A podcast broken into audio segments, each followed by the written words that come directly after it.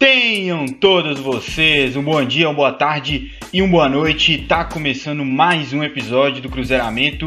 Hoje o episódio de número cento e seis. E eu tô aqui para falar, infelizmente, da derrota do Cruzeiro para o Avaí. Um jogo que já se desenhava difícil e se concretizou no final. Um jogo complicadíssimo pro Cruzeiro. O Avaí ainda disputando ali diretamente o G quatro, etcétera.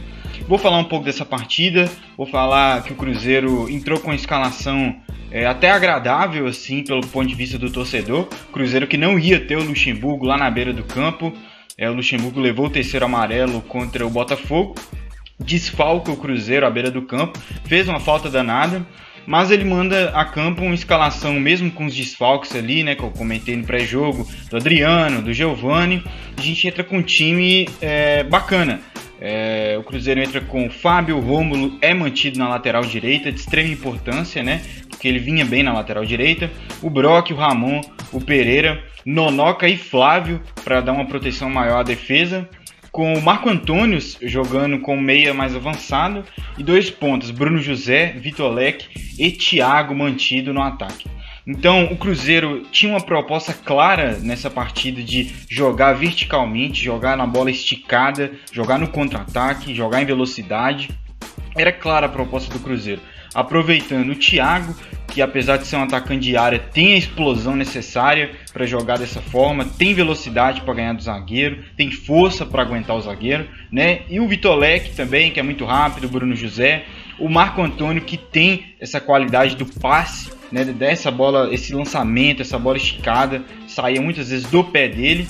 Então uma estratégia que, mesmo com o Avaí tentando ter o volume, tentando ter o controle do jogo, tendo mais posse de bola, quando o Cruzeiro ficava com a bola era mais objetivo, era mais vertical, e nisso a gente criou boas chances ali no primeiro tempo, né? E dessa forma a gente fez um bom primeiro tempo, foi um primeiro tempo muito bom do Cruzeiro, inclusive, né? O Avaí teve lá suas chances, nenhuma muito perigosa, né? A gente conseguiu se segurar ali na defesa e não deixou o Avaí é, ter nenhuma chance mais bem clara ali na, pro Fábio, né? A gente conseguiu dar essa segurada na barra do Avaí e saindo sempre em velocidade. A gente teve um momento crucial que, da partida, que foi no, no fatídico lance do, do Thiago e depois do Bruno José, que a gente deveria ter matado ali, a gente devia ter feito o gol, era uma chance assim, que a gente não podia nenhuma hipótese perder, mas aconteceu que a gente perdeu, né? O Thiago perdeu duas vezes, depois o Bruno José perdeu, né? Mas eu prefiro, antes de criticar e crucificar o jogador, eu prefiro destacar como o Thiago teve a expertise, a velocidade, a força, né, de ganhar do zagueiro e criar essa condição, e também do ótimo passe que ele recebeu. Mas, como eu disse, primeiro tempo Cruzeiro bem, é, suportou a pressão, foi objetivo, levou perigo pro, pro goleiro do Avaí, o Gledson, né? E tudo muda, tudo muda a partir do momento que o Cruzeiro perde o Marco Antônio e perde o Thiago. Entra Marcelo Moreno e, e entra o Wellington Ney. Eu acho que a entrada do Ney nessa circunstância, nesse posicionamento, foi errado. Eu já falo aqui com antecedência, achei que foi uma mexida errada. E é fácil ser um engenheiro de obra pronta, mas eu explico por que eu acho que foi errado. É, o Wellington Ney sim se destacou muito jogando nessa Série B, é, atuando um pouco mais centralizado como segundo atacante. Mas a função de segundo atacante é diferente da função é, de meio armador, que é como o Wellington Ney entrou. Não é a mesma coisa. Os dois jogam um pouco centralizado, mas não é a mesma coisa, definitivamente não é. Ainda mais para um Cruzeiro que estava jogando nessa bola esticada. Precisava desse cara de meio de campo, que antes era o Marco Antônio, e com o Elton Ney passou a não existir, né? O Ney entra mal na partida, além de tudo ele entra mal na partida. E a outra questão é o Thiago, que por ser jovem, por ter essa explosão, o Cruzeiro estava indo muito nessa bola esticada para ele, né? E ele tem a, a velocidade, a qualidade ali para proteger, e o Moreno não é esse jogador. O Moreno é um jogador mais para fazer gol de cabeça, mais para fazer pivô e tal, mas não é esse cara de explosão, de velocidade, de ganhar na frente do zagueiro. Então a estratégia do Cruzeiro foi pelo ralo, e a impressão que eu tinha é que a gente não tinha um plano B bem definido para caso essa estratégia fosse pro ralo, né? E com isso o Cruzeiro perde. A gente volta pro segundo tempo e, e é nítido, o Cruzeiro é outro time. É, o Cruzeiro perde é, essa capacidade de jogar no contra-ataque, na bola esticada em velocidade. Então o Cruzeiro vira um time é, desconectado, totalmente desconectado e sem ideias. Cruzeiro totalmente sem estratégia no segundo tempo, tanto que os números não me deixam mentir. O Cruzeiro foi finalizar a primeira vez no segundo tempo com mais de quarenta minutos. Então, assim, totalmente deu errado o vestiário, totalmente. Aí que eu acho que pesa a falta do Luxemburgo ali na beira do campo, ali com os jogadores no intervalo, porque é, faltou montar uma outra estratégia, jogar de outra forma. Eu acho que ele no lugar do Ney, eu acho que a gente devia ter tentado o Marcinho, mas eu não entendo qual que é a teimosia de não colocar o Marcinho centralizado. Depois de hoje eu simplesmente lavei minhas mãos, eu desisto. Eu não cobro mais, eu só aceito, porque é um cara que é, a melhor temporada da carreira dele foi jogando ali, centralizado, pisando na área. No Cruzeiro, os melhores momentos dele também foi entre linhas, e com o Luxemburgo ele é sempre jogado para o lado do campo, né? Então ele preferiu colocar o Wellington Ney, o Copertino, preferiu colocar o Wellington Ney ali na partida. O Wellington Ney entrou muito mal. O Elton Ney não pegou na bola praticamente, né? No segundo tempo, quando ele tentou entrar na partida, ele errou bastante, não estava no dia dele. E quando a gente lançou o Marcinho no jogo, já era um, um, um, um tempo avançado ali, né? A gente já tinha levado um a zero, a gente já estava atrás do placar, e o Marcinho nem entra centralizado. Ele entra de lado de campo, ele tira o Vitor Leque, ele mantém a formação com o Ney Rodiano ali. E clar, claramente não era a noite do Ney, né? Então, o Cruzeiro é, sem repertório. O segundo tempo foi triste de ver. O primeiro tempo eu achei que foi muito bom, mas o segundo tempo foi horrível. Eu tava torcendo para acabar logo a partida, porque já tava óbvio que o Cruzeiro não ia empatar nem virar.